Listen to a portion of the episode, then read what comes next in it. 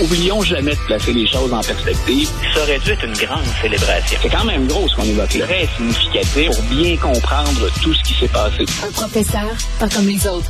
Luc La Liberté. Toujours un plaisir de terminer cette belle semaine avec Luc La Liberté. Salut! Oui, bonjour. La Californie qui va bientôt offrir des réparations pour les descendants des esclaves noirs. C'était dans les cartons quand même depuis un certain temps. Corrige-moi si je me trompe, mais on en a parlé un peu, je crois, non?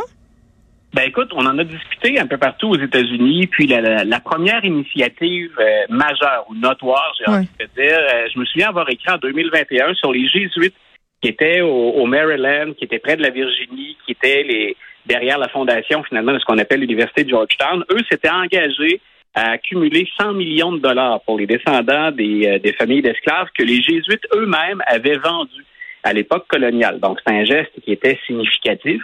Maintenant, le terme réparation, on l'a utilisé beaucoup dans l'histoire américaine, mais sans jamais parvenir à trouver une formule, c'est-à-dire un montant. Ça, c'est déjà quelque chose de. Est-ce qu'on peut vraiment dédommager pour l'esclavage, la discrimination et la ségrégation. Puis d'un autre côté, bien, bien entendu, c'est qui y aura droit en 2022.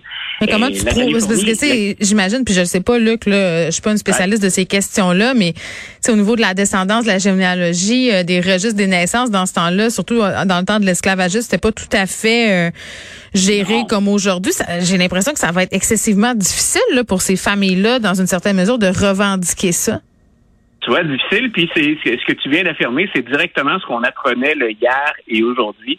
Donc, la Californie, elle, elle a mise sur pied. On a commencé à travailler en 2021. C'est ce qu'on appelle la Reparation Task Force. Donc, c'est le groupe de travail qui est chargé de, de réfléchir à, ces fameuses réparations puis de produire un, un rapport pour 2023. Et ce qu'on apprenait hier, c'est qu'eux auraient décidé sur le comité de ne dédommager que ceux qui sont capables, dans leur généalogie, de remonter à l'esclavage ou encore aux Noirs qui vivaient aux États-Unis au 19e siècle. Donc, on vient de trancher quelque part en même temps sur euh, ben, qui a le plus souffert ou le, moins souffert, mm. si, la formule peut être utilisée. Donc, ce qu'on se dit, c'est si vous êtes arrivé aux États-Unis au 20e siècle, il y, avait encore énormément de racisme, de discrimination et de ségrégation, mais vous n'avez pas vécu l'équivalent de ceux qui sont les descendants des esclaves ou encore qui ont vécu la situation la plus difficile au 19e siècle. Alors, les, balises, semble-t-il, sont déjà fixées. Restera à voir maintenant à quel montant on évalue ça, le dédommagement, grosso modo, ce que la société américaine, ce que l'esclavage, discrimination et ségrégation, ça a pu entraîner comme fardeau pour vous.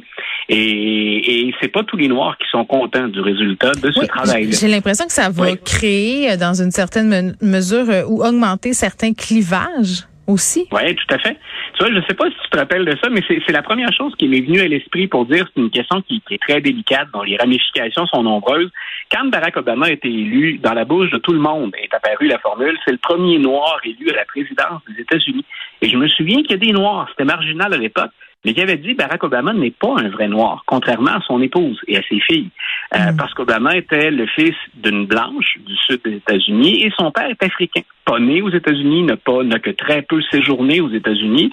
Donc il dit c'est pas un vrai noir au sens américain dans sa lignée, finalement, dans ses, ses, ses racines, il n'y a pas. Mais ça me fait toujours rire. Ça, euh, je vais faire un parallèle, Luc. Puis tu sais, je veux dire, je comprends que c'est un c'est un raccourci là. Tu sais, on discutait à l'université Laval qu'il y aurait des politiques mises en place pour déterminer euh, les vraies origines autochtones des gens, s'ils étaient des vrais autochtones ou pas. Euh, puis si oui, à quel point.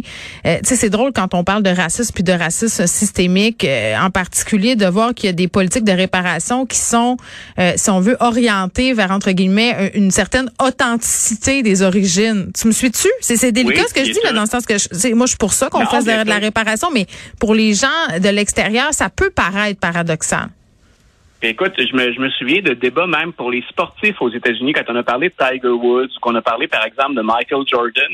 Et je me souviens qu'au sujet d'Obama, Michael Jordan avait répondu euh, Regardez les messages de haine qu'il reçoit c'est un vrai noir américain. On fait pas de distinction dans la haine. Quand on a des propos, des attaques racistes, euh, que ses ancêtres aient subi l'esclavage ou pas, euh, il subit le même sort que tous les autres noirs.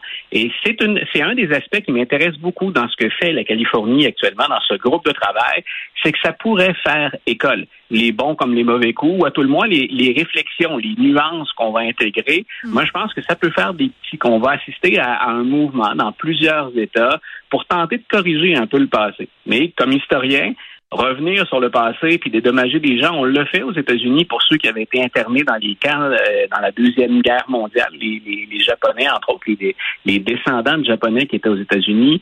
Euh, je me souviens qu'on l'a fait aussi pour les victimes de l'Holocauste en Allemagne. Euh, mais c'est très très périlleux de revenir dans le temps euh, puis de fixer les, les limites et les bonnes limites justes sans discrimination de qui a droit à cette aide-là ou pas. Et c'est certain que ça va faire des mécontents. À quel point? Est-ce que c'est mieux que de ne rien faire du tout?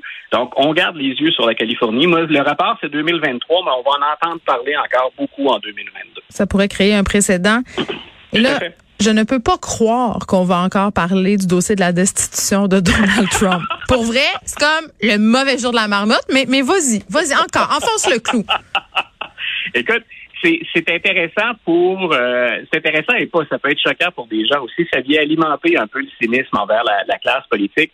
Moi j'ai toujours dit quand on couvre la politique américaine ces années-ci euh, ça, remonte la polarisation puis les, le choc ce qu'on appelle le choc culturel ça remonte à un certain temps déjà.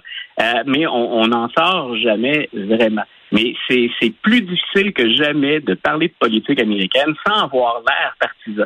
Et moi, je fais toujours la distinction je parle de Donald Trump et de ses proches. Pour moi, c'est c'est pas républicain ou démocrate. Euh, c'est un cas à part. C'est quelque chose qui qui doit être analysé en soi. Et c'est même pas un fondement idéologique. C'est pas d'être à gauche ou à droite ou de favoriser un ou l'autre. Et là, ce qu'on apprend avec des preuves à l'appui, c'est à quel point les dirigeants politiques républicains, au moment de l'assaut sur le Capitole, mais aussi de toutes les démarches, de ce qu'on a appelé le Big Lie, les démarches de Donald Trump, pour ne pas reconnaître l'élection, à mm. quel point c'était gênant pour les dirigeants républicains qui ne l'ont jamais condamné sur la place publique. Mais là, on apprend maintenant que Mitch McConnell, qui est le sénateur le plus influent actuellement, qui est celui qui dirige les, les, les, républicains au Sénat, et Kevin McCarthy, qui effectue ou qui joue le même rôle pour la Chambre des représentants, tous les deux souhaitaient qu'il soit destitué et on a même pensé à invoquer le 25e amendement. Le 25e amendement, c'est la moitié du, du, cabinet plus une personne de ces, ces ministres qui disent le président n'est plus en état de, de, de servir, puis on, on, le met sur la touche, on, le, on lui retire ses fonctions.